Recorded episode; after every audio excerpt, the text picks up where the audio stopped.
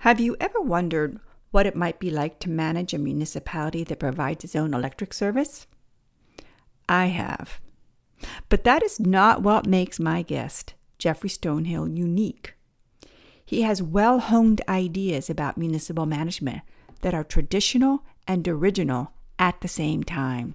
He is a change agent who values hierarchy and structure. I am interested in his methods from an HR perspective but his managerial style speaks more closely to the tremendous challenges facing the public sector today. That is, how do we stay the course, be reliable, and at the same time turn the ship around to navigate the future? Good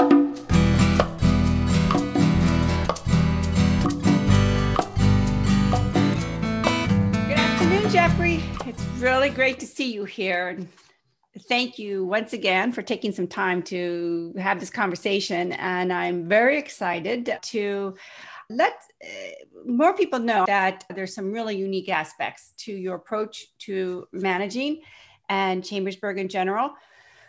So you are the manager in the borough of Chambersburg, and I'm just going to ask you right off the bat to this will give us a little bit of history about you, but in particular how you developed your philosophy around local government management and it just maybe what experiences shaped your thinking about that Sure. Yeah. Thanks. Thanks for having me, Nancy. And I appreciate the opportunity maybe to share some of my thoughts and ideas with other people.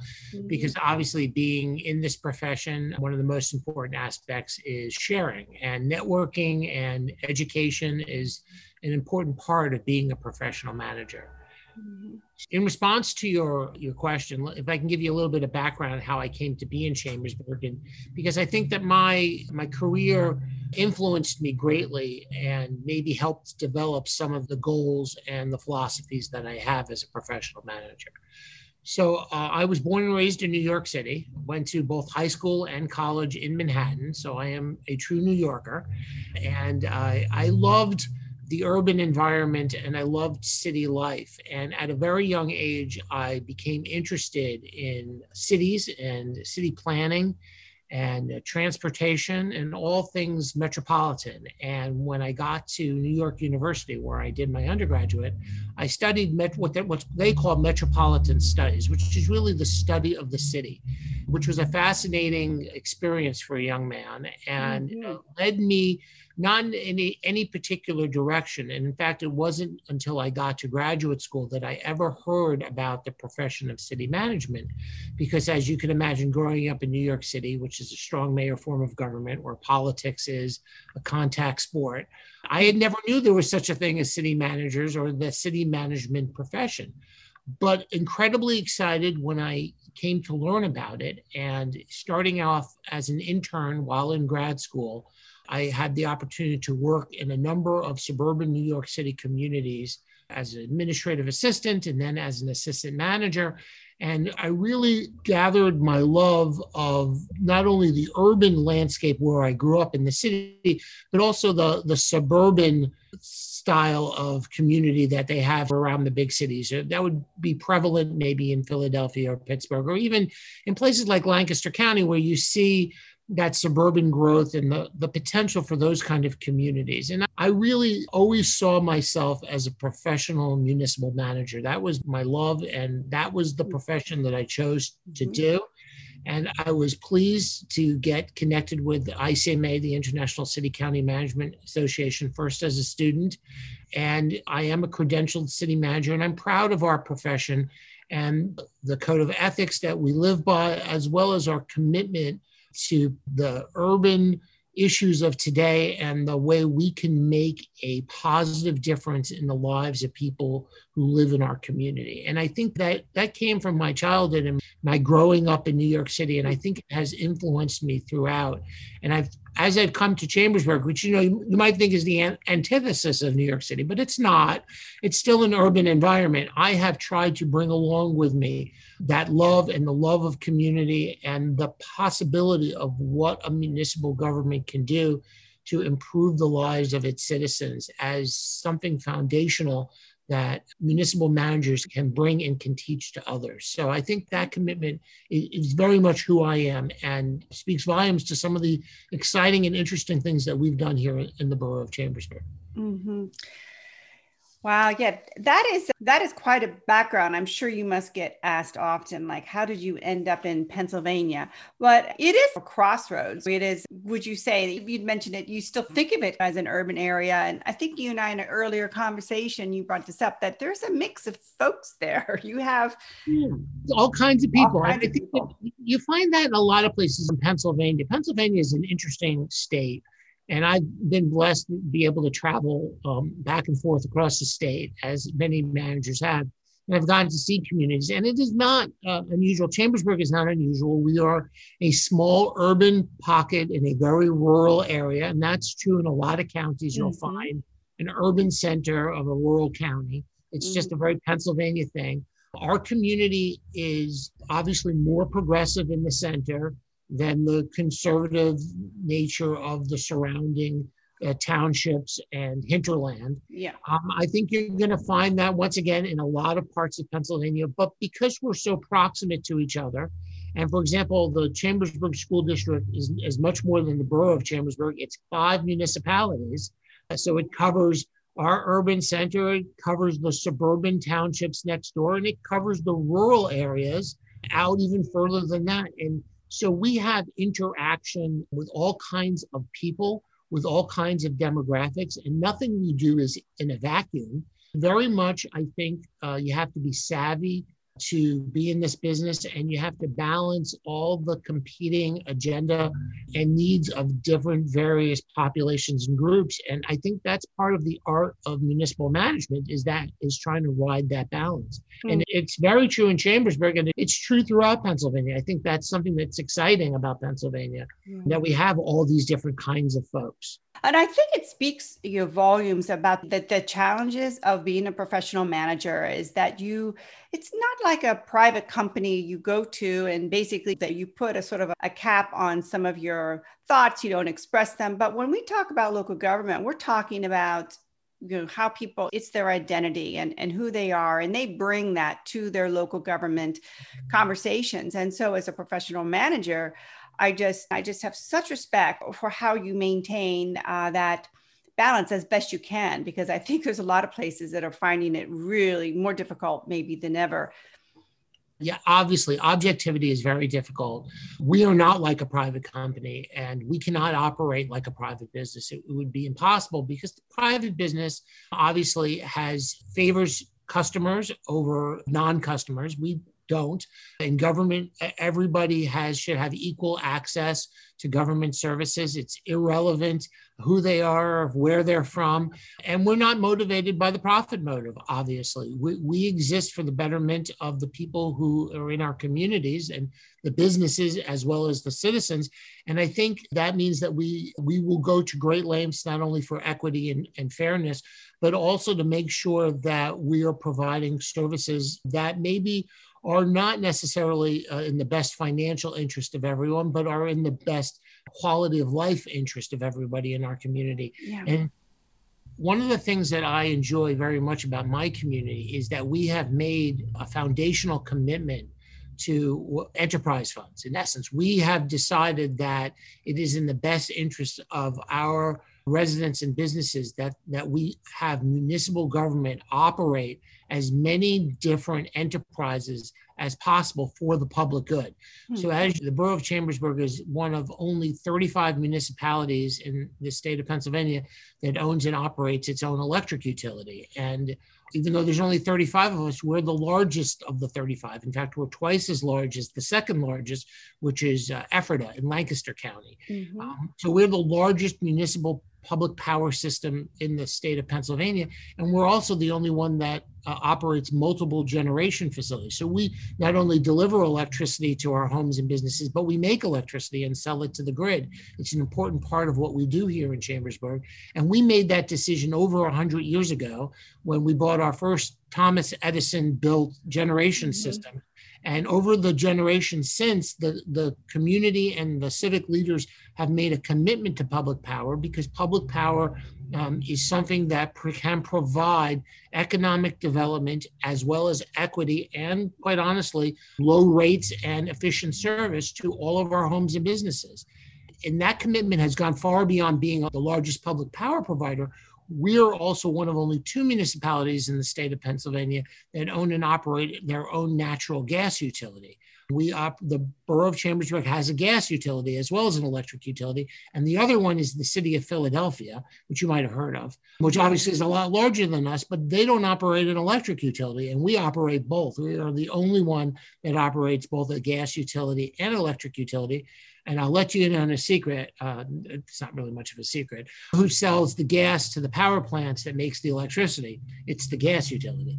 So it makes a lot of sense for us to be both a gas utility and an electric utility and to be in both of those enterprises.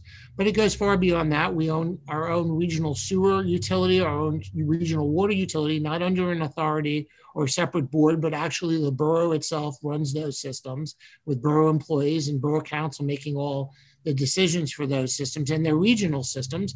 We do our own sanitation. We do our own recycling. We have our, a parking utility. We have a new storm sewer utility, which was formed under the federal mandate for uh, municipalities to uh, control their storm sewer systems. We have a utility that does that, charges storm sewer utility fees and has uh, employees that manage the storm sewer system. And then we have things on the side, like we built a, a world class aquatic center, a water park, and we operate that as a business. And the reason we are committed to those different enterprises is because we're committed to the goals of those enterprises. It's not about money for us, it's about providing services to our citizens and businesses and doing it in a fair and equitable way and at the least cost possible, because obviously everything is not for profit here because we're a municipality and we're not concerned with the profit. With it comes to electric utilities or water private water utilities, like you mentioned, there's a, a number of them in Pennsylvania. Obviously, they're for-profit companies and they have to have a profit motive. But we've made a decision that's not actually the best way to serve the citizens and businesses in Chambersburg. We think the best way is for the municipal government to take on those kind of responsibilities. And that is a very unique stance and it's something that I'm proud of that the borough has done now for generations. Mm-hmm. And and borough managers before me have been committed to those goals as well. It does strike me that there is this institutional knowledge that it, over time, I would imagine in your role, you're very concerned with continuity, just because there are so many different areas of business. So it's two it's twofold. I'm blessed that I'm only the third borough manager in the history of Chambersburg. Mm-hmm. My two predecessors were the first two ever. So there's only been three of us and that goes back to my predecessor, who is Eric Oyer. And then before Eric Oyer was Julio Laquana was the first borough manager, and he was appointed borough manager in 1965. Wow. So there has been continuity in the management of the community. I am both borough manager and director of utilities because utilities are such an important part of what we do here in Chambersburg. So I hold, I wear both of those hats. But yes, obviously, it's both uh, continuity of services as well as developing the personnel and the institutional knowledge to carry these systems on. It's much more complicated in a municipality like Chambersburg, where we've made the commitment to all of these services to have um, people in our organization throughout the organization at different levels. We have almost 300 employees in Chambersburg because we are making sure all of these utilities are being produced and managed correctly. And we need to have plans for the future. And of course, people retire. And you can imagine it's a complicated responsibility that we've taken on, but the community has made that commitment. And we can point to specific things. For example, the, our, the impact of the COVID 19 pandemic on our community was definitely lessened by the ability of the borough to reach into the utilities and help people manage through the crisis mm-hmm. way that other municipalities did not have those tools to bring to bear and of course that's a, a, recent example but there are other things that we do every single day that can help the citizens and businesses with an array of challenges and problems that are both financial as well as organizational and we think that makes part of the reason that our community is so successful. It is yeah. successful in terms of the quality of life, but it's also financially successful. We're one of the fastest growing communities in the state mm-hmm. of Pennsylvania. And the utilities, we think, are a part of that. Yeah. You use the word successful, and what comes to my mind is stable. Sure. I think what's important here in Chambersburg is we have a large borough council. We actually have a 10 person borough council, which is a large group. It's, it's also an even number, so it's a little bit unusual. We have five wards with with two um, elected members of council from each ward. So that gives you 10 members of council. And of course, only half of them are up in any given election. They, they alternate. They're on four year terms. So every two years, half are up and the other half aren't. There, there are, have been significant turnovers in the actual membership of council. They come and go as they would in any municipality. But with such a large body, the ebb and flow of pol- political issues, which does touch them, rarely impacts the fundamental borough government procedure. There's also a tremendous, and I'm blessed with this, there's a tremendous amount of respect for myself as well as the professional staff. We have a very large uh, and well trained, well credentialed staff here in, in the borough. And I think our elected officials respect their institutional knowledge as well as their ability to deliver services to the community. So while council people come and go and their politics has changed over time, some of their priorities change with their politics, and, and that is true. I think, well, number one, we try to be nimble enough that whatever policy directions our council wants to go, we can help them develop priorities that go in the direction. We, as I always joke, we can turn this ship in any particular direction that the majority of council wants to go. It's large, it doesn't turn fast, but we can get this organization going any which way. And we respect the authority of the elected officials to make those priorities. In fact, we challenge them to make those priorities. Tell us what it is that you think is important. What are the things that you want us to concentrate our resources on? To make this a successful community. And that has changed over time. Sometimes it's parks, and sometimes it's streets, and sometimes it's police, and sometimes it's economic development. And those priorities change. And we can adapt our organization as those priorities change, but we try to adapt them in ways that can accomplish the goals of whatever council wants yeah. to accomplish. So we don't just we don't leave them uh, rudderless floating around. We actually say, okay, let's develop some goals, whatever your priorities are, and let's make sure that the borough of Chambersburg is moving in that particular direction so that you're satisfied that your input is being heard and the role that they play is to set that policy direction. And we respect that and we respect the electorate to send people to work on council in ways that get things accomplished that the community thinks is important. And of course that can change from time to time. So i think we have a pretty good i think we have a pretty good system here and i think that helps us adapt to whatever the political wind is because that's going to blow different directions at different times and that's yes.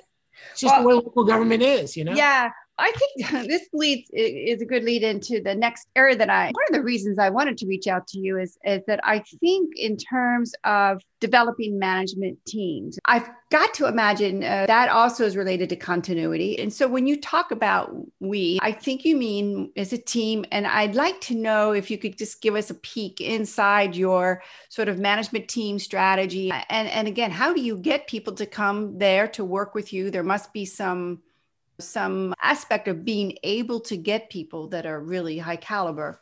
Doesn't everybody want to work for the borough of Chambersburg? It's the most exciting local government in Pennsylvania. Maybe after this interview that will happen. That's the way I feel, at least. So, I, you know, obviously, we, as I said, we have a lot of employees and we have a lot of departments and functional areas. So we have a very large team, and I'm very blessed to have a tremendous number of competent, qualified personnel who work for me we are very hierarchical. And i think that's interesting because in modern organizational theory and you if you read the literature that's out hierarchical organizations are passe. And i we talk about that and we wonder sometimes whether our structure is passe but it continues to function very well for us. And i think that's because we have very a very strong top-down organizational theory. I'm in essence the CEO of a, of a, major corporation, and that's really how this organization runs. And just like uh, any corporation, whether it be Hershey Foods or Texaco or whoever, the CEO obviously has a tremendous amount of authority as well as responsibility. And I look at my position very much the way a CEO would look at that, their role in a major corporation. But I have I have assistants and deputies first of all. So I'm not the only person with management authority in the organization because obviously I would not have the opportunity ever to take a day off if it was entirely on my shoulders. Exactly. I need to have other people who can back me up. And we all wear many hats in our hierarchical organization. So, for example, I have a deputy borough manager, his name is Phil Wolgemuth.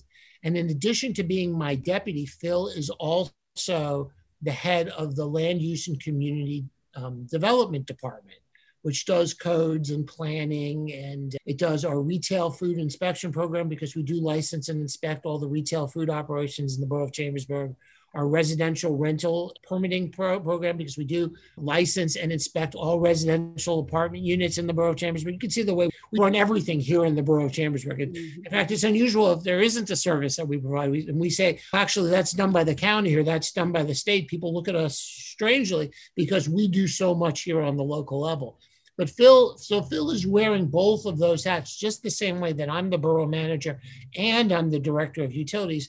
Phil is both the deputy borough manager and he's running the what we call the LUCOMDEV or Land Use and Community Economic Development Office. And he's running that program and he has 20 some odd employees who report directly to him in those units. And then I have an assistant manager, Mr. Dave Finch, and Dave has been with the borough for 27 years. And Dave is not only the assistant borough manager, he wears that hat, but he also is the public works director.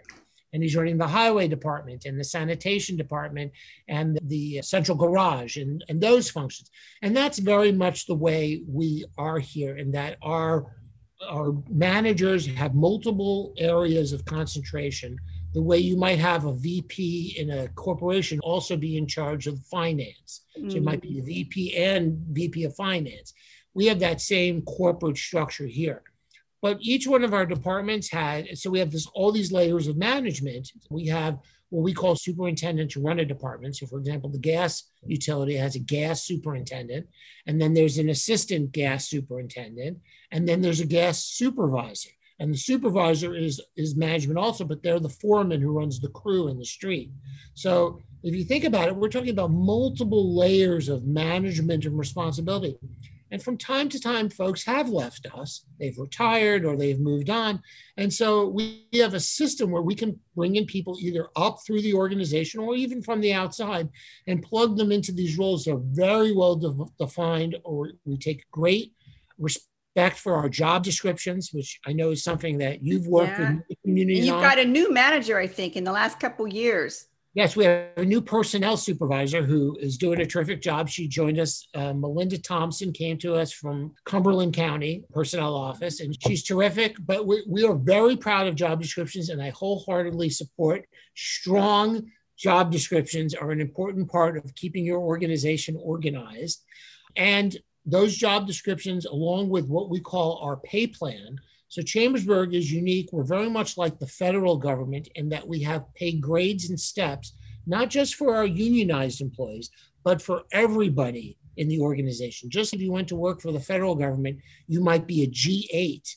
They have those classifications in the federal government. We have equal and similar classifications. Everybody in Chambersburg is classified in some grade and then step is uh, longevity within that grade. Even the borough manager is graded. And I have my grade. Of course, my grade is higher than the other grades, but I am in a grade and uh, my job description fits in that grade. And being that organized, not only in our um, organizational chart, our hierarchy, but also in our roles as well as our compensation, I think helps such a large organization be nimble in that we're not dealing with things that come and go. We, we don't talk about you know what the role of a person is because it's all extremely well de- defined uh, mm-hmm. in the machine and the machine keeps humming along and that's reflective of the way i like to operate yeah that's quite a style and i have a couple of follow-up questions on that i have always felt that order and predictability was understood and the more you look at process the more you realize process is important for redundancy and, and so there is a clear link between well-defined jobs and some of that which i think harkens back to our earlier discussion in terms of making sure that the system works going forward, even if there's changes at the top. However, flexibility is there, do you have a way of ferreting out inefficiency, which can also creep up in well defined hierarchies sometimes? maybe you have a way to to review that so flexibility was one question and also attracting young people young professionals that maybe say what's this i'm a superstar jeffrey. Yes you can. And i'm i'm very casual in the office. I think i i belong up here in this chart. So so two things. So first on on flexibility we manage by teams. So i said we're hierarchical ah. in that in that everybody's in a defined position in the hierarchy. But the way it, it's like a strike team a mentality. So if there's an issue or a problem arises, what the borough manager does is he assigns a group to attack that problem. And that group is usually a group, a cross section, both in terms of their discipline. So it's an interdisciplinary group, Love as that. well as their different levels in the organization, because they're going to bring different perspectives. So I'm going to make up a hypothetical problem that we don't actually have. But let's say we decide we need a new phone system. So that what I'm going to do is I'm going to create a team of people who are going to go after that problem and investigate that problem, try to get a, get a feed, do a feasibility analysis, and come back to me with multiple recommendations. And that strike team is going to be made up of people who are both you know, assistants. Probably going to be one of the assistants or the deputy. It's going to be department heads. It's going to be assistant department heads. It's going to be supervisors, and it's even going to be employees who are actually in the field dealing with the issues. And so I'm going to create that team. Of course, the different problems at different size teams.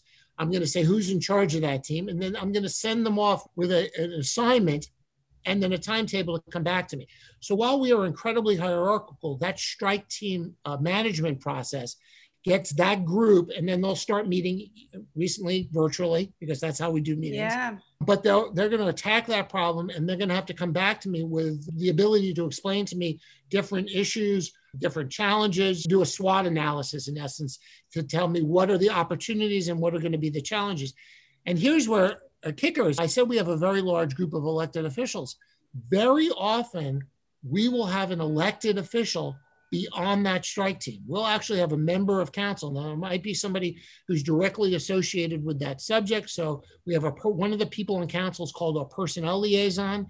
They're assigned by them. They pick which one is their personnel liaison. The personnel liaison would, would be on the team dealing with a personnel issue. We have a finance liaison. Anything to do with the finance department or any financial issue, one of the council people would be on that team. Even though they're just one of 10, they become the liaison to council as part of that strike team. It could be the council president or the council vice president or it could just be we ask for a person. When we had, when we were developing our plan to create a storm sewer utility, we actually asked for them, for council, to give us one of their own who could be the point person on behalf of council to join the strike team to develop the plan for a storm sewer utility. And so we're actually involving the elected officials on the team with the employees to come up with these ideas, these opportunities, and these challenges and then to present it to me. And then eventually, of course, things become consulting agreements or they become ordinances or they become resolutions with policy direction and they're going to go back to council for eventual decision making because as we all know i might be in charge of the administration of the world but i am not in charge of making those eventual decisions council is going to make those hard decisions in the end our job is to give them the choices so that they can in an informed way make a decision. Say you can do this or you can do that. This would be the impact. And i spend a lot of my time communicating with the elected officials how i've gotten to my choice recommendation and what the other options are. They don't always do what i say. Hard to believe but I respect them in that they're independent and they can make decisions and they can pick options that they think, as the elected representatives, are what's best for the borough of Chambersburg. They're not going to go off the rails and come up to me and say, you know, what we've decided is we're not going to have a phone system. That would be nuts. What they are going to want to hear from me is that we have evaluated all the various options and possibilities, and there is a reason why we are recommending they go in this particular uh, direction. This is what it's going to cost. This is how it's going, the implementation is going to work, and we're going to seek their support to make that decision. So that's how, and we do that. And there's obviously a lot of those balls in the air at any one time, things that we're working on, projects that we're moving forward. Some of them go fast, some go incredibly slow. But that, that's okay because the wheels of government move slowly. And sometimes we just yeah. have to or keep it. So we're very organized, not only in our roles, but I think that keeps us nimble. Now, your second question, which is a young person, we obviously, like many local governments, we have not done a good enough job uh, reaching out to today's youth to consider careers in municipal government as a possibility. I don't think this, that I would be proud of the work that Chambersburg has done. I am, however, proud of the commitment that we have made to do better at that, to do better at encouraging the next generation of municipal worker, and um, also to make sure that the next generation of municipal worker reflects the socioeconomics of the community that we serve, which I think is very important. Mm-hmm. And to that end, I am blessed that my council allowed me to hire um, an in-house recruiter who is in my part of my personnel department who deals with both recruitment and retention and development of talent for uh, the borough. You could imagine we're talking about a tremendous amount of talent, to different positions, some of them very narrow. And uh, we cannot wait till those openings arise to have people to plug into those systems. In fact, we need to keep going younger and reach out more and more until community outreach is part of this so that we can reach kids, college, yes, but high school and even middle school and say, have you ever considered that someday you can be doing GIS digital mapping for your local municipality, or you could be an electrician working on traffic signals and traffic signal cameras in our community, and all these other, which I have to say, some of them are pretty cool jobs. And while they won't appeal to everybody, I guarantee in my community there are kids who would love to grow up and do those jobs. They don't even know they exist. They don't know they exist. That's right. They don't know. And we need to do a better job yeah, yeah. going out there and telling today's youth who will be tomorrow's municipal worker about these opportunities so they are doing what is necessary. The schools, yes, we need to deal with guidance counselors and teachers. But even beyond that, we need to deal with parents and with kids and educate them about what the opportunities I have 300 employees, all of which eventually will leave the borough of Chambersburg in the not too distant future. I need to replace all of those employees. Hopefully, they'll all retire with nice retirement packages, yeah. but they will all leave us. And I need to replace all of them with well trained, capable young people. And that means bringing people in today whether that be we have a police academy, citizens police academy program.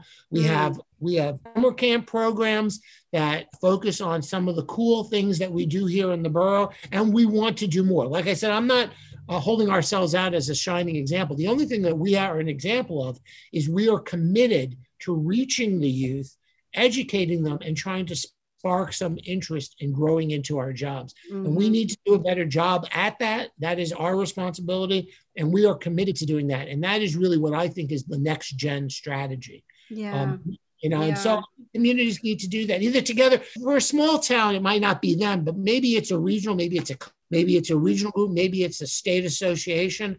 But we need to go out and inform people because those children and their parents are important to being to, it's like they say for the military the us military does a great job of reaching out to parents and students saying have you considered this as your future that's really what the municipal governments need to do also. We need to reach those kids and say have you ever considered this? Yeah. i guess as most of them haven't yeah so. that'd be quite a campaign.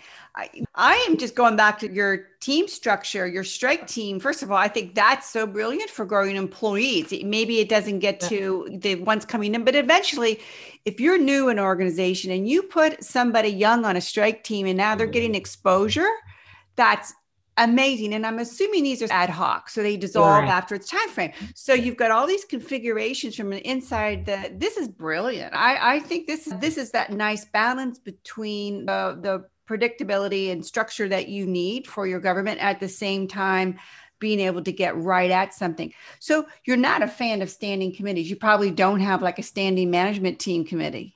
Correct. We are not a fan of stand both on the the council council side as well as on the, the, the, borough management side. We do not. Now, I have what you might call a, we, we call it department heads meeting, but really department heads and assistants.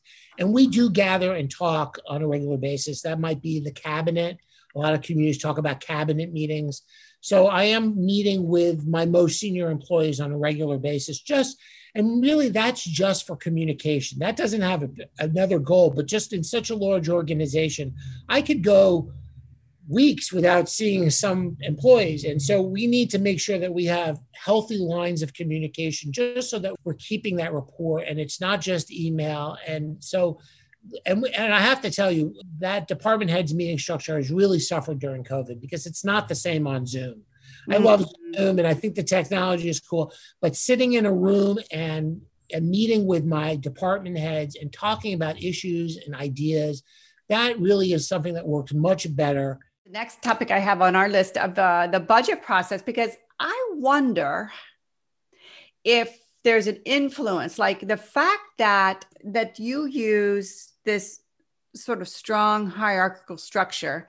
I know that people might think that equates with bloated budget really built out, but I'm guessing that's not the case. And I know that because I know you are very effective in this area. So, mm-hmm. is there something in the budget process that you can say it fits well with your philosophy? If you could articulate it to me, just to convey the idea that you look for the budget to be understood. Is that a fair statement? That is definitely a fair statement. And, and in fact, what I've done with our budget has moved away from what a term that I think most municipal managers would recognize. We do not do a line item budget, and that is not the basis of our budgetary discussion. Obviously, we have a line item budget. You know, we have uh, over 9,000 line items in 14 different funds in our budget. Overwhelming as it would be to try to read those Excel spreadsheets. And by the way, I know them backwards and forwards, but it would be a near impossible task to sit in a council meeting and go through each one of these different 14 funds. Mm. And the other thing that makes it almost impossible in Chambersburg is we use we use cost-based accounting as our management style. Cost-based accounting means that everything is charged to the cost center for which it is being used, which means that people and materials and equipment are being cross billed, just like you would in a, for example, a doctor's office or a law firm, to hundreds of different things within the budget. And those transactions, those internal transactions are happening every single day. And so, for example, the, the borough manager is a perfect example. The, we don't have a borough manager line item in our budget the borough manager is working on a, a, million different things, and the borough manager's time, as well as all the expenses related to the borough manager, are divided so many different ways that you can't find the borough manager just by looking at line item number 76 in our budget. And so it would be impossible to get a sense of our budget by looking at the line item budget because you would be lost in it. Anyone would be. So, what we have developed is a narrative budget style because we very much respect that council's authority to set the policy and direction of the municipality very much includes setting the financial policy and direction of the, of the municipality. The, the budget is probably the most important policy document that council adopts every single year because it is the recipe for the following year's cake. And we can't bake the cake unless they give us the recipe. So, first, it is pursuant to local law, it is the borough manager's responsibility to present to council each year a balanced budget in a form that can be adopted with no changes. Mm-hmm. So, I give to them a fully developed cake recipe when I present my budget. That does not mean they're not going to change the recipe. They can and they should but I will give them a recipe that would work and make a cake if they don't want to change it. Mm-hmm. To get to the point where I deliver my budget, and my budget, by the way, is available on the Borough of Chambersburg website, the entire budget document.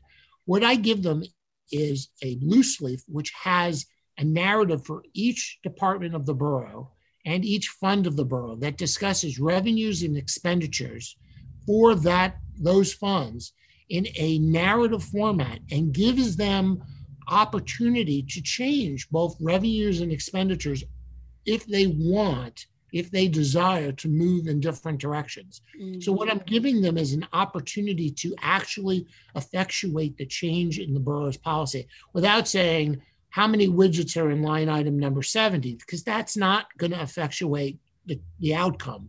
What's going to effectuate the outcome is when they say, what we need is to develop whatever the goal is. We want to do a better job paving streets, or we want to do a better job providing parks and recreation, or we want a whole new program that we've never had before where we help something in the community. And we will then find ways in the budget, not so much in the numbers, but to present to them the opportunities to move in that particular direction.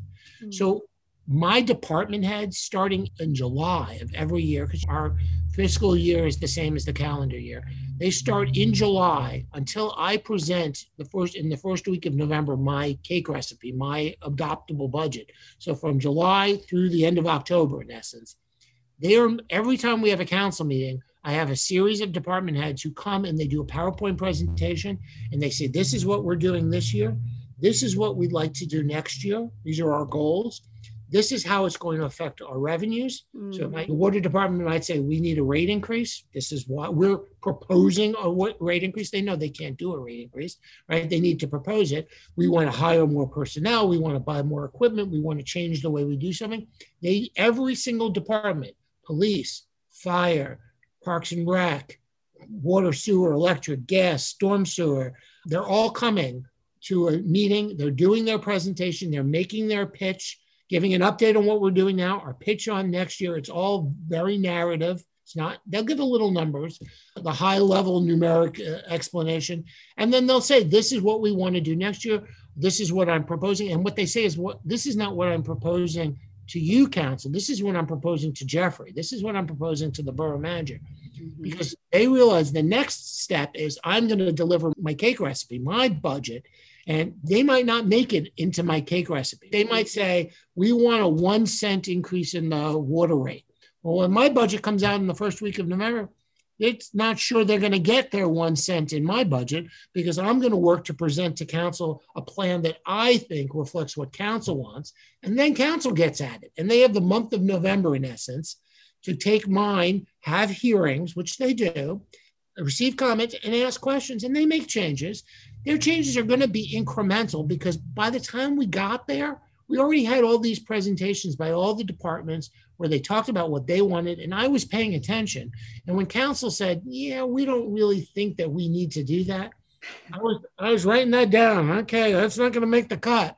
So by the time my budget comes out, hopefully I'm getting it and I know what council wants, but then they're able to make a few more changes and we still get the thing approved in December so that by December 31st, which is the statutory requirement, we have an approved balanced budget and a tax ordinance, and we've readopted our master fee schedule with all of our fees and charges in it. Mm-hmm. Everything is reflective of the policy of the borough, and we're ready for the next year. Mm-hmm. So it's a process, but it's a very important process that both staff and council do together. Mm-hmm. So, if there is on the part of either staff coming to you saying we need this we i don't know probably like a capital improvements or some big project. So capital improvements are a world into themselves. We do a five year capital improvement plan that is produced as part of the budget process. And the the capital improvement plan unlike the budget it has a lot of wish list to it. Mm-hmm. things that maybe are necessary or that we desire which may or may not ever happen because okay. they make it to the capital improvement plan, but then the next step is to make it from the plan into the budget. Mm-hmm. So we do plan, and when it comes to those kind of major capital improvements, we have challenged the departments. They can't just say, "What do I want to do next year?" They have to be thinking five years out because that's it takes a long time to even try to make those things happen. So if you have a major project, you want to build a building, for example, the one of the departments needs a new building for something that's very rarely is that just going to pop up and appear and then be funded and be and that's going to take years that's of, another process that you're working another with. process. It'll happen and eventually those things will start coming into the real uh, into the real budget. We are planning on building or actually renovating our police station. We have been working on the police station renovation project now. It's got to be 10 years that we've been wow. working on the project And that project is very incremental. And first, it was a needs analysis to determine do we need to renovate or should we relocate or replace it? What's the future of policing operations going to be? And then it went to okay, we're going to hire an architect engineer to evaluate different locations in different scenarios. And then it went okay, we've we're going to make a decision. What are we going to do? We're going to take the existing police station, we're going to renovate it. So then we hired a, the engineer to do a conceptual design, and then we uh, we displayed the conceptual design and we got feedback from the community and the council. And then we said, okay, that's the design we like that we're going to go with that. And then we went to actually doing the final design where we do bid specs and blueprints. And then you bid it out. And that's where we are now. And the, we're going to bid that out this summer. And the plan is for construction next year on the police station renovation project. And we have to sell a bond to pay for it. And so the question is going to be in the 2022 budget, which is coming. Council's got to approve the bond, and more importantly, they got to approve a dedicated real estate tax to pay off the police station. Mm-hmm. But that's coming. They've known that's coming for years and years, and they knew that day was going to come where they were going to have to vote. Am I for the bond? Am I for the tax associated with the bond? And otherwise, I'm not for the project. And that was going to come to a head at some point and there's going to be a vote and i we all know now that's going to be that's going to happen contemporaneous with the adoption of the 2022 budget but that's not coming out of nowhere. In fact you could say they're tired of talking about the police station because we've had so many meetings and so many projects but we're ready to go now. The next step is fund it build it. And so um, that's coming but these this is why i say the wheels of government move slowly. You don't just build a new police station it takes years to get to that process. And there's value in that because at the same time you're considering your options and your costs and your scenarios. We went out, we got a tremendous grant from the Commonwealth to help pay for it. That's great. That took time to do that. And we got the community's input and involvement in the development process. So the community is not going to be shocked or surprised. They might not support all of them. You can't please everyone. Mm-hmm. Whichever way the council goes, and of course, if I was a betting person, I'd say they're going to build something next year.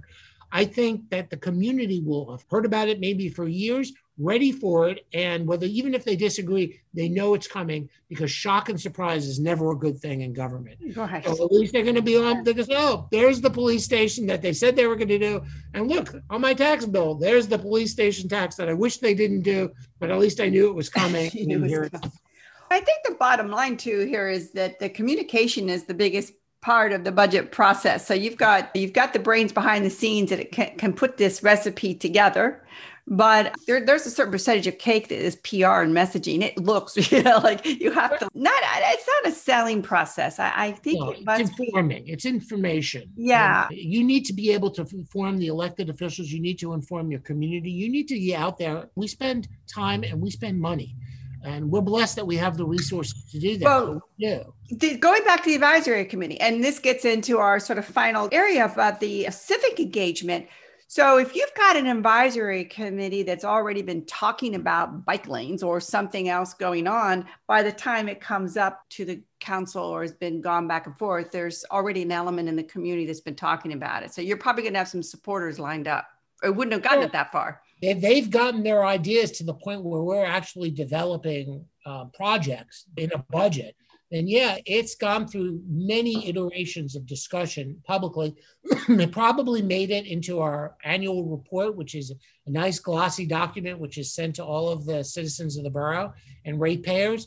So there was probably an article about bike and pedestrian improvements. There's probably information on our website. There are probably news articles that were uh, gently uh, massaged out of the local media to make sure that there is a, a dedication to informing people. Like I said, they're not all going to agree on everything. You're going to have people, no matter what the issue is, you're going to have people saying, don't spend resources on bike lanes, don't spend resources on police stations, don't spend, don't always going to be there.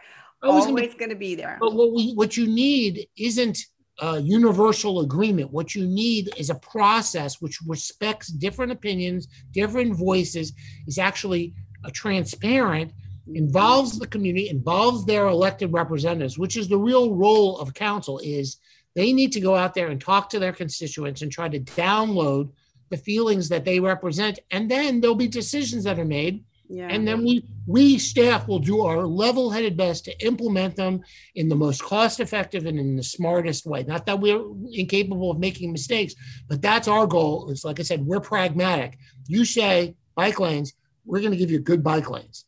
You say police station, we're going to give you a good police station. But if you say don't do it, then we're not going to do it. That's the way we follow the lead of the community and their elected representatives. Mm-hmm. Yeah. I think the so we were talking about civic engagement, but I would say it's participation. So participation in local government, what does that look like? And uh, I think it is being able to weigh in and I'm sure it's a nuanced thing because I know you go to local government presentations by engineers and developers, and you're just they're talking. Then you get a question and answer period. But I, I think it is a it means a lot what's happened before that meeting. that there's people coming in that have a, uh, some understanding of what has gone into that process of planning for mm, you know whatever it is. It, it's a big project. I really uh, respect you know what it is that as a borough, I think you have there's so many aspects of community. You get into township governments, oftentimes they like we don't want change.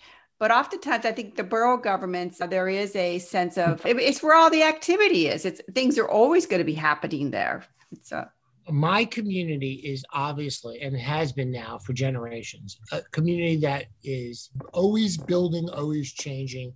In fact, if if they hadn't changed the state law, I think we would have been expanding our borders, and we regularly did until the law changed in 1967. We annexed township land a dozen times before 1967. We were always looking forward, and of course, the laws in Pennsylvania put an end, or the court decisions first, and then eventually the laws put an end to annexation in our Commonwealth.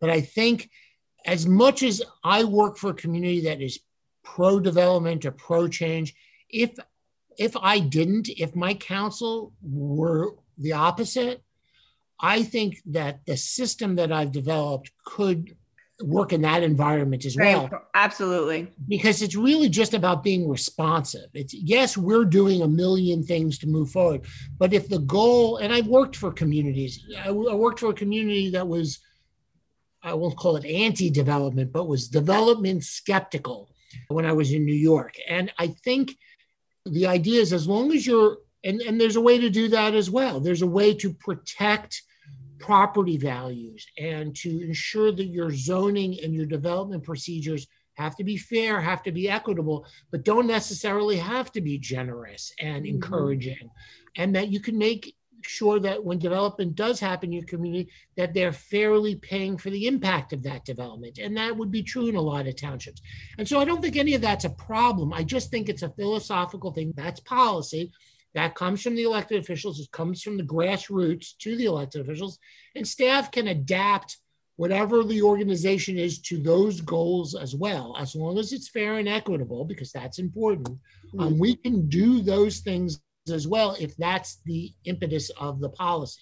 I just happen to be working for a community that is pro development and pro change, entrepreneurial, and always has been. We're looking for the next huge idea that we can take on. And so I'm very proud of my community in that they want to move forward and that they're willing to move the community forward. But that's just, that's the community's attitude. That's not Jeffrey Stonehill's attitude. I, I respond to them. Yeah, yeah. So I wonder if you could just describe an example of a civic engagement event. Is it my I I, I naturally just look at think about a big room with a lot of round tables or something, but maybe it's something else. What is no, I mean, I think there's there's that we do those traditional, like for example, we're doing a, a, comprehensive plan update right now, which you know communities do every 10 years or so. And a lot of that is there's a steering committee made up of a very diversified group, different socioeconomic uh, classes, different parts of the community, business leaders, uh, faith leaders. So that's a very large group. And they are doing a lot of that sit around the table and make lists and hang stickies on the board kind of stuff, which is an important part of civic engagement. We do what I think the that there's a place for that, but I think what you need to do in addition to that or otherwise is you need to involve people in that process. You can't always have the same six or 10 people. And I realize that is very difficult. We live in an era where people do not have the time or the ability to volunteer, to participate in things. And so I am quite aware of the limitations it is on getting people in the community. And even in Chambersburg, where we probably have this great pool of volunteers, much larger than many other communities, even we tend to have a little bit of the same facism that you have. But I think the key is that with our process and with our both our press releases and our articles and, and our website, and when people challenge what the borough is working on, we welcome that. What we, what we try to do is we try to co opt them. And of course, they don't realize that. The, the best thing we have is when someone complains because our when someone complains, they care, they're passionate. Now, they might not be well informed about what they're complaining about, but they care. Yeah. And so, the next step for anybody who complains is you got to get involved. And we have ways you can get involved. And no mm. matter how loud a complainer you might be, we want you. We want you involved because we always believe that the chorus of voices is going to lend you to narrow your complaint, maybe not abandon your complaint, but narrow your complaint and focus on pragmatic things that your complaint can mm. change. So if you said to me, if you came to me and you said, I have no interest in a police station, I don't think this borough needs to spend a penny on upgrading the police station, which was built in 1971. It's 2021. It hasn't been changed since 1971. I'll give you a hint, it really does need to be upgraded. but if you disagree with me, I'm not going to send you packing. I'm going to try to involve you in that project. I'm going to, I'm actually going to invite you to the meetings where we talk about those things. I'm actually going to introduce you at the meeting so you can get up and you can talk about the things. I'm actually going to give you to our police chief, who's amazing, by the way, and he's going to walk you through that police station. He's going to show you all the problems in that police station. You, you might still think we shouldn't be spending money on police station, but you're going to know so much more. We're going to engage you hard so that even if you want that opinion, that's great. You're going to be informed and you're still welcome to get up in front of council and say, don't do it, don't spend the money. That's fine. But you're not going to do that without knowing a lot and getting civic engagement. And to us, that kind of aggressiveness is important because we want people on different sides of the issue. And I want council to hear from the people who are not for the police station as much as for the police station because they have to make the decision. And it would be, I would not, I'd be doing them a disservice if they made that decision in a vacuum. They didn't hear all sides. You can't, yeah, you, you don't want to spend a lot of energy suppressing uh, the naysayers only to have them come out of the woodwork in the final hour engage them engage, yeah, engage them. get them involved. Yeah it's an attitude and uh, and i like the idea that complaints are data points that you can work with. You, it's the qualitative data that we really do create sometimes it works and sometimes it doesn't. Some people are teachable and some people aren't but you know what? We're still going to do that the best we can. Yeah so I, I guess there was the we didn't talk about the compensation piece. I feel like we maybe need to to wrap this up. I, we might have to come back to that because I, I really do like this. Uh, the, the question was around making pay really a, a, priority in the budget process, and you've always had very competitive pay rates at the borough, from but, what I can tell from the pay surveys. And- we don't do, but we don't talk about pay because what we do is we have the pay plan. So we have we have just like the federal government, we have a Chambersburg pay plan and we have our grades and our steps. And what we talk about with council isn't uh, compensation for this job or that job, because we never do have that conversation. What we talk about is cost of living increases, which would move the pay for everybody equally up because it's a scale and I know that a lot of municipalities have this kind of plan for their unionized workforce. I think what makes this unusual is that we have this for our non unionized workforce as well. So everybody is, as I said, everybody is in a box, and every box is based on their job description. And we don't talk about the boxes ever. We don't talk about anything. What we talk about is cost of living increases. And council has unilateral right for non bargaining employees, you know, such as management and clerical and technical employees, they obviously have to negotiate with unionized employees. So we have the police union, we have paid professional firefighters, so we have a fire union, and we have AFSCME, which represents our blue collar workers. So there's three unions, and they have to negotiate those pay rates with those unions. But we're not talking jobs. We never have a job or a person specific discussion We have a scale, and the question is do you want to change the scale? Do you want to move the scale up with a COLA, a cost of living increase? And council has been, they've had those debates, but they're not talking about Joe's compensation or Joe's job performance. Right. What they're talking about is COLA. And if they raise the COLA, Joe's going to get a COLA increase. But Joe's compensation is because of the box that Joe's job is in. Mm-hmm. And he has no choice unless, if Joe doesn't like the box he's in, Joe's going to have to go to a different box because the box is by the job. Yeah. It's not by the person. And so that's a very, that's a, in some ways, that's a very old fashioned or like hierarchical government. That is a very limiting, it has pros and cons.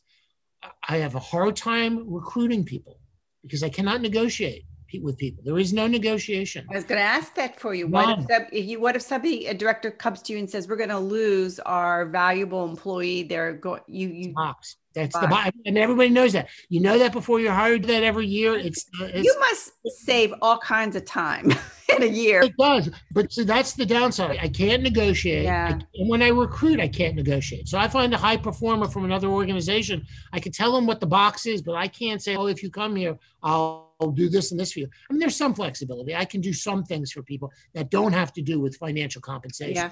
I love but that you're very aware. I love that you're aware that what it is that makes the system work and what it is that because you can't have a perfect system. You just no. can't. So, and I think being consistent across the organization is just a key. There might yep. be another an opportunity another time to to talk more in depth about compensation and performance and so forth. But uh, I, I really I'm very intrigued, and I do think that there is a place for the hierarchy, particularly when you're trying to run uh, an operation the size of yours. Right. Makes sense.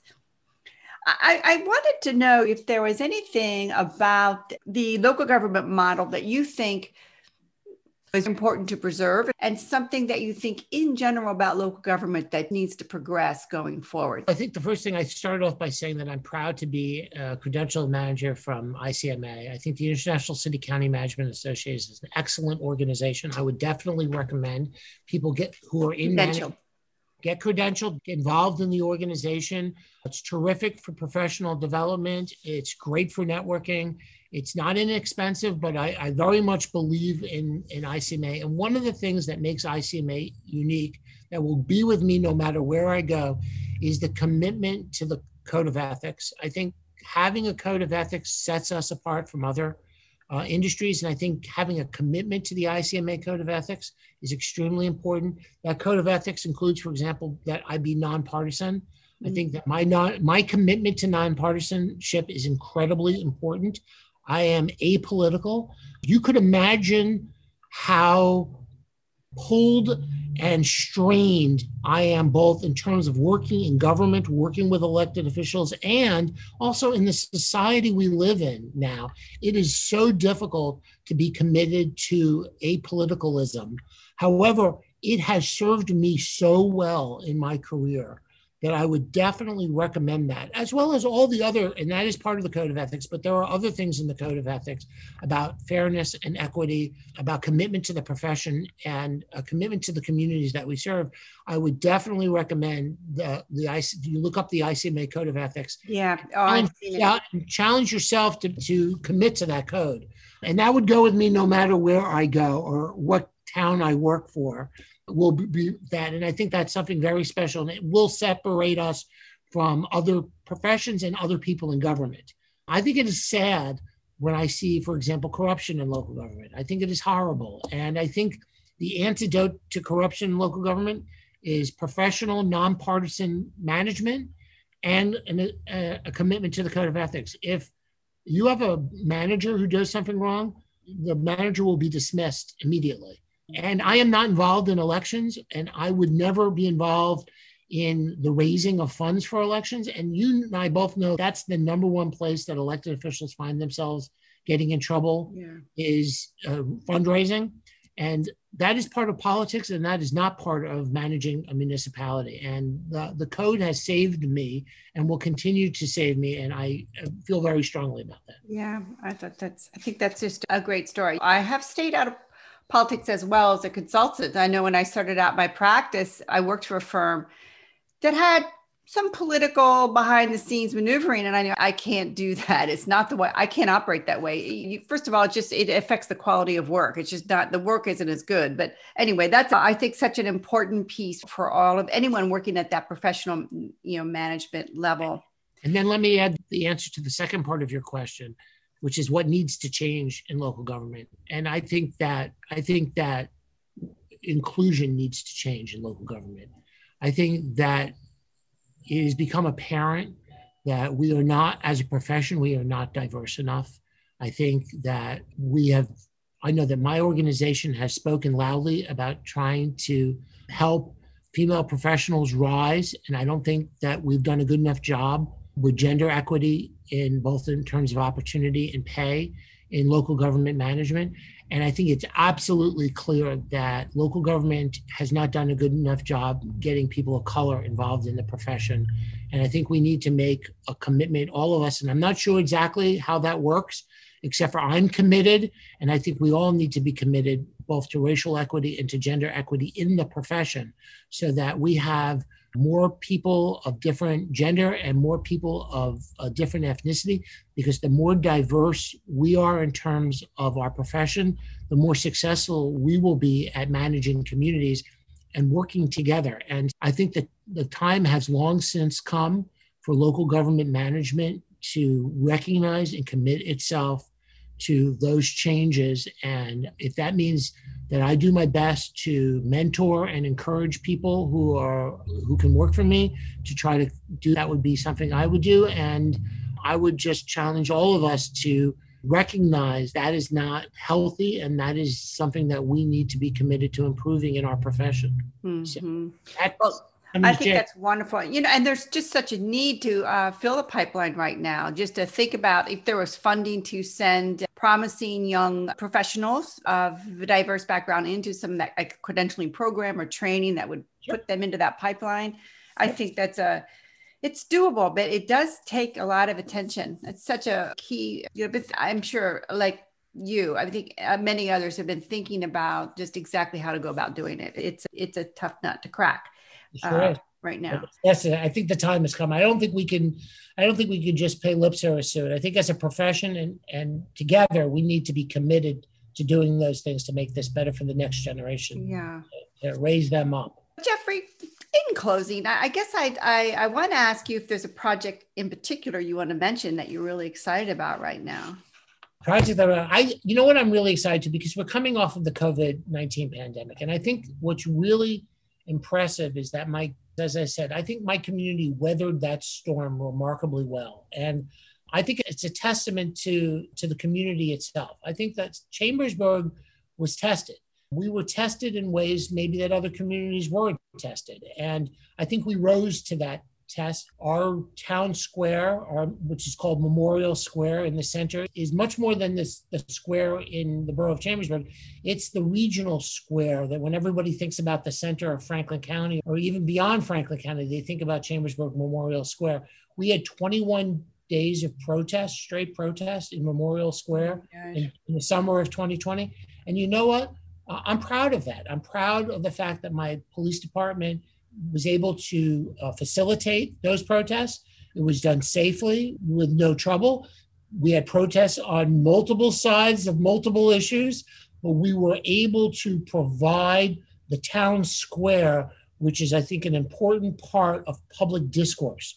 And our ability to deal with that at the same time, we were dealing with local food programs. We were very involved with the distribution of food to people, especially to children in our community.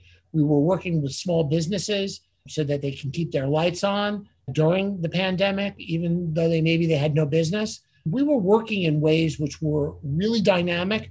And I think it showed because uh, we ended 2020 with the economy, the local economy in Chambersburg, much better place than we were concerned about it ending. And we've seen 2021 become uh, very good in terms of growth. And we're optimistic and bullish on the future here in Chambersburg.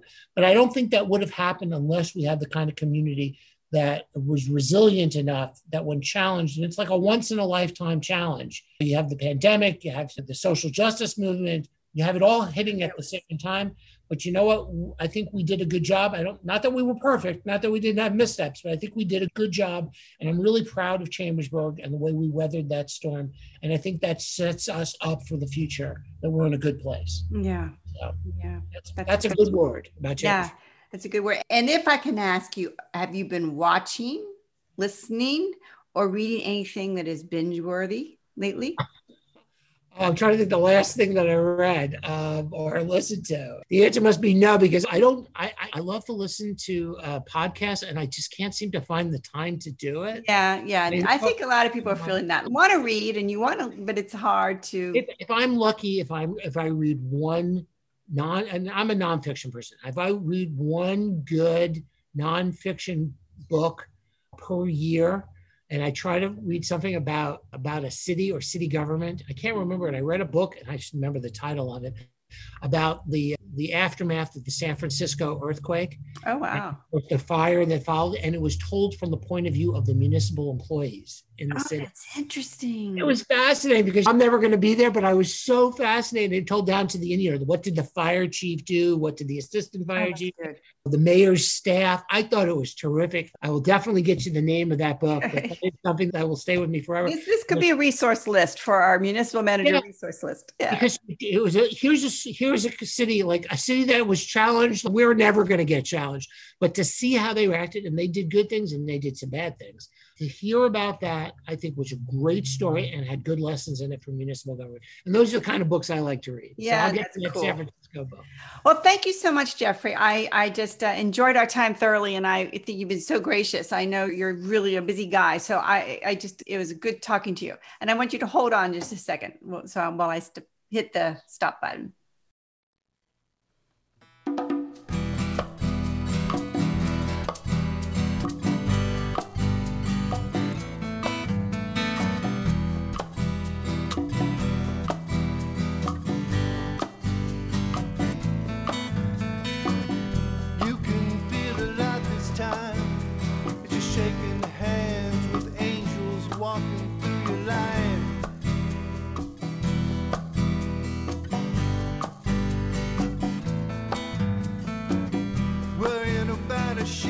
Worrying